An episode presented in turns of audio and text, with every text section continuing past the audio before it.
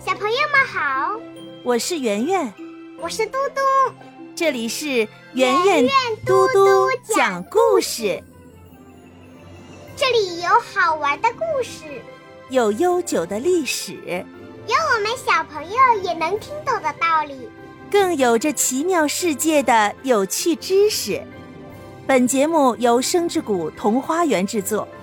小朋友，一起来听故事吧。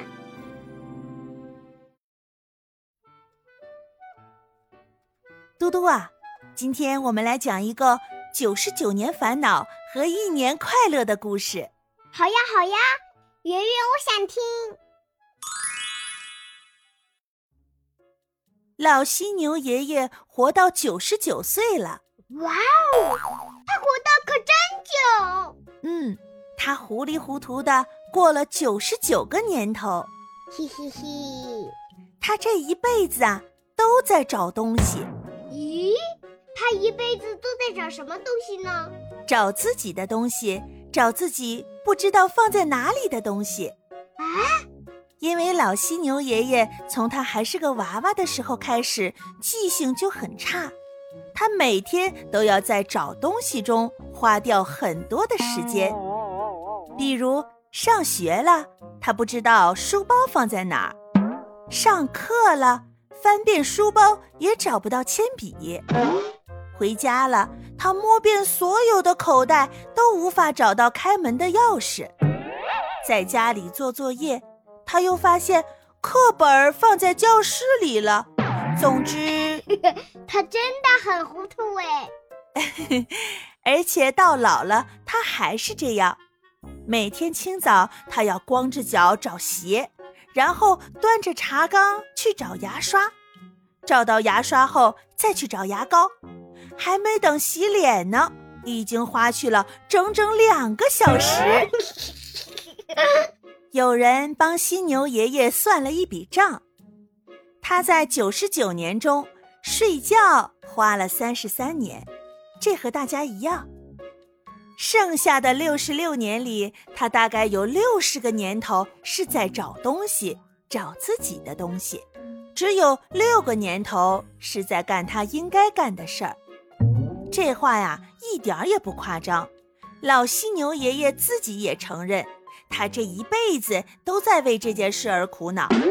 嘟嘟，你应该也有这种体会吧？当你一直在找东西的时候，你的心情是不会很愉快的。老犀牛爷爷也是一样，他因为找东西找的太多了，他精神太紧张了，所以得了心脏病和高血压。哎呀，这可不好！就在老犀牛爷爷过了九十九岁生日后，他家旁边搬来了一位新邻居，这是一位浣熊。就是那个一直爱搓手的浣熊吗？没错，浣熊小弟是非常爱干净的。犀牛爷爷是在小溪边认识他的。小浣熊常在小溪边洗东西，洗手绢啦，洗汗衫啊，以及一些它吃的东西，它样样都要洗过。嘿嘿，像我妈妈一样有洁癖。所以呀，浣熊的家里也干净极了。到处都是一尘不染，东西都井井有条，房间里没有一样乱放的东西，布置的就像商店里的大橱窗一样，看上去又漂亮又舒服。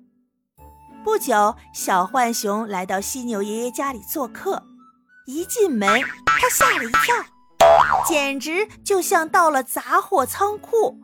到处都是乱七八糟的东西，连脚都没有地方放。犀牛爷爷想倒茶给客人喝，可是怎么都找不到茶杯。小浣熊下定决心，一定要帮助犀牛爷爷整理好屋子。他花了整整三天的时间，把屋子里一半没有用的东西全部都扔了出去，剩下的一半，每一件都拿去洗了洗。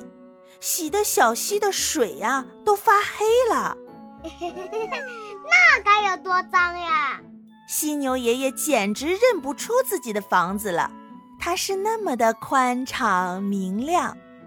他只有在剧场里看戏的时候看到过舞台上有那么好看的屋子。犀牛爷爷脱下了皮靴，刚想钻到橱柜下面去找拖鞋，小浣熊说：“不，拖鞋在床下。”老犀牛爷爷第一次顺手就拿到了拖鞋，他高兴极了，笑得满脸起了皱纹。天已经很晚了。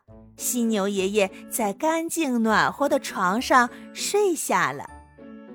第二天一早，他翻身坐起时，想起了小浣熊昨天教他的歌：“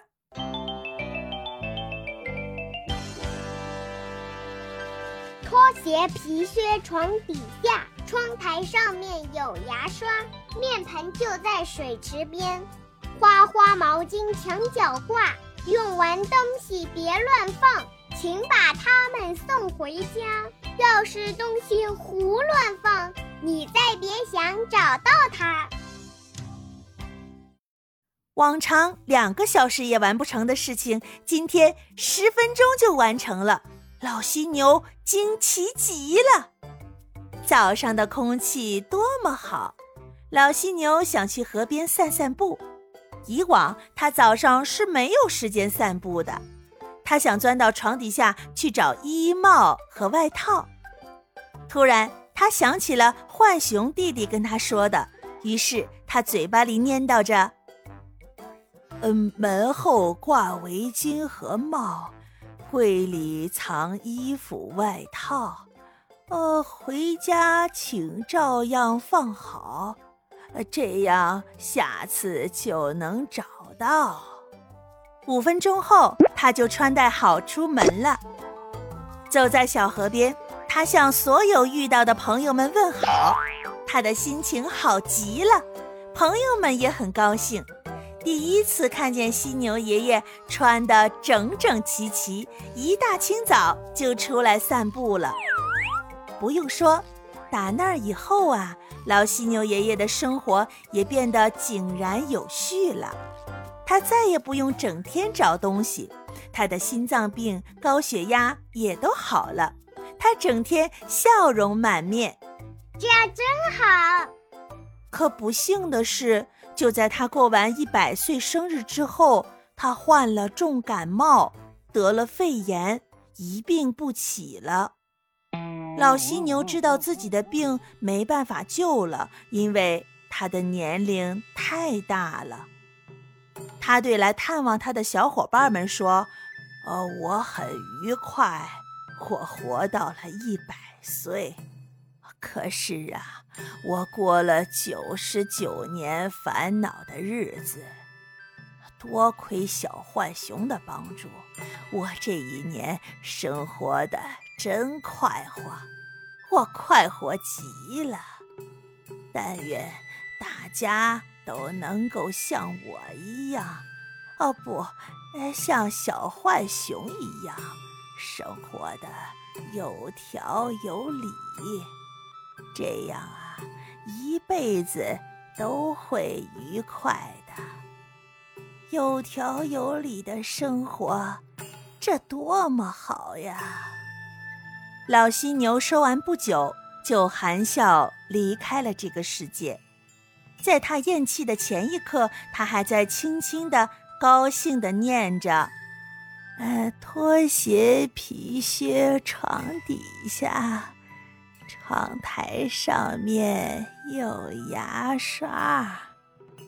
用完东西别乱放，请把它们。”送回家。